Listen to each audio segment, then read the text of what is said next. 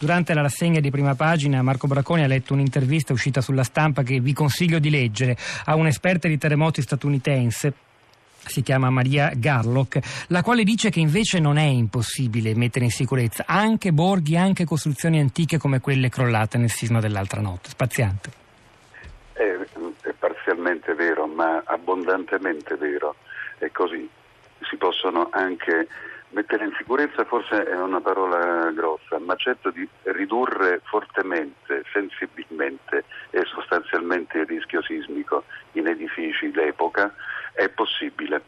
E si fa anche normalmente, sentivo in un sottofondo che, uh, di apertura che eh, ci sono stati interventi in zone caratterizzate dalla presenza sia di edifici abitativi sia di edifici diciamo, collettivi, chiese, eh, case d'epoca, eccetera, in cui si è intervenuto e ha resistito successivamente. Quindi la possibilità esiste.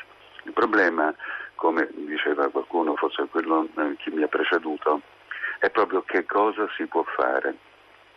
Questo è il vero problema. Purtroppo questa domanda si ripete volta che c'è un terremoto rimane nell'aria per qualche mese, ma quando si spengono i riflettori e i giornali smettono di occuparsene, il problema piomba nel buio assoluto e si attende il nuovo terremoto per ricominciare da capo questa cosa. Anche allora, se nello stesso tempo, spaziante, molte leggi sono state fatte, per esempio. Esatto, esatto. Quindi il primo problema che non è quello di natura organizzativa, perché noi grazie a Dio abbiamo una protezione civile nazionale validissima, continua a esserlo, continua a essere un modello preso a misura da altri paesi e anche in parte dall'Unione Europea ma è famoso nel mondo il nostro sistema, quindi sul piano degli aiuti, i soccorsi, l'organizzazione, la cura del dopo terremoto, l'assistenza agli sfollati, ai senza tetto, ai malati, è, è per noi un risultato già in larghissima parte già ottenuto grazie a una protezione civile smagliante, brillante che si è dimostrato in forma anche questa volta, anche se eh, c'era stato un lungo periodo di tregua con i terremoti. Quindi non è sul piano organizzativo, è sul piano normativo che questa battaglia si gioca, vincendola o perdendola. Negli ultimi anni, a cominciare dal 2003, è stato fatto uno sforzo enorme per modificare, migliorare le norme che esistevano. La prima ci fu un'ordinanza del Presidente del Consiglio dei Ministri proposta dalla Protezione Civile nel 2003. Nel 2008 questa normativa, lo spirito, il senso e le regole di questa normativa sono state fatte proprie dallo Stato italiano. Nel 2008 è stato approvato il testo unico delle norme di costruzione che rende più sicuro il costruire in Italia subito dopo è partita una nuova fase di riflessione ulteriore su queste norme e credo che siamo vicini al traguardo di un aggiornamento delle norme tecniche del 2008 che porteranno ancora maggiore sicurezza. Speriamo che il momento dell'approvazione finale sia vicinissimo e quindi questo è il primo punto. Ma sul piano normativo ci sono, sono stati fatti anche degli interventi che meritano qualche attenzione, in particolare nell'ambito delle norme che ogni anno con la legge finanziaria vengono fatte per favorire una serie di interventi sul patrimonio abitativo, voi sapete che se oggi ristrutturate un appartamento avete un beneficio fiscale, mi pare che sia il 65% della spesa è, oggetto di una deduzione fiscale. È una norma che si utilizza normalmente anche per comprare elettrodomestici, per arredare le case, per fare impianti anti-intrusione, impianti di climatizzazione, impianti di miglioramento energetico. Tra queste finalità c'è anche quella dell'adeguamento antisismico.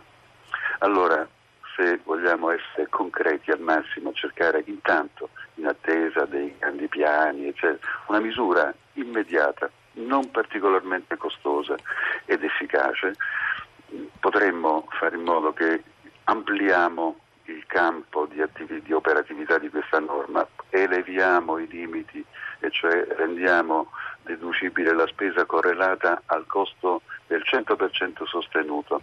Ovviamente questi interventi sono fatti nelle zone sismiche più fortemente eh, eh, caratterizzate da una situazione eh, territoriale importante. Quindi si tratterebbe di favorire al massimo questa linea che già esiste, rendendola permanente anziché affidarla ogni anno alla legge finanziaria, aumentandone i margini di interesse per i cittadini. Il vero problema, come ha detto qualcuno che mi ha preceduto, è il patrimonio edilizio esistente, per noi non significa quello di 50 anni fa, ma quello molto spesso di 500 anni e fa. E questo è l'altro grande nodo esatto. che cerchiamo di affrontare. È davvero importante dunque anche quello che possiamo fare noi cittadini, Vincenzo Spaziante. Ah, eh, due cose. La prima è sull'episodio quello dell'ospedale che non conosco, non so nemmeno dove sia può darsi che ci sia stata una mala azione nella costruzione, eccetera. Ma bisogna anche sapere una cosa, che il rispetto delle norme non è la garanzia assoluta di sicurezza.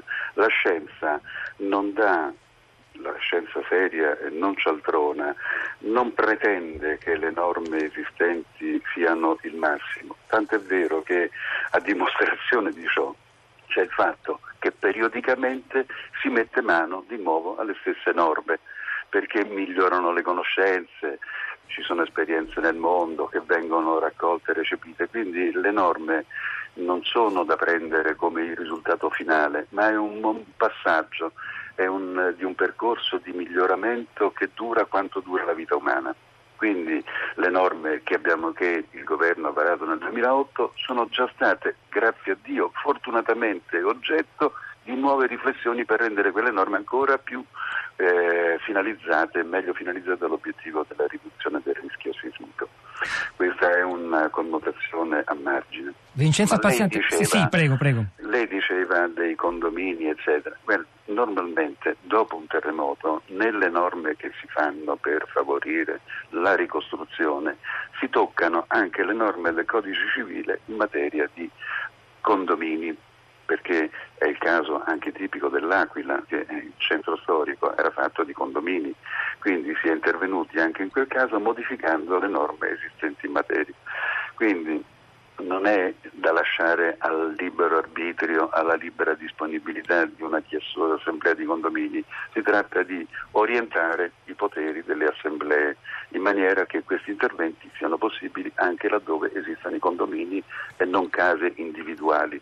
Tenga conto che molte delle case crollate in questa occasione e in occasioni analoghe erano monofamiliari, il condominio è più diffuso nei centri urbani abitati e non sono condomini come quelli, per esempio, dove vivo io, dove ci sono 29 inquilini ma comunque la via legislativa è una via che consente di superare questo scoglio giustissimo che ha sottolineato. E in molti casi sono anche case di vacanza molto pieni di gente, soprattutto ai noi in questo mese di agosto. Se il sisma fosse avvenuto in un altro periodo dell'anno, forse il bilancio delle vittime sarebbe assai più esiguo, purtroppo.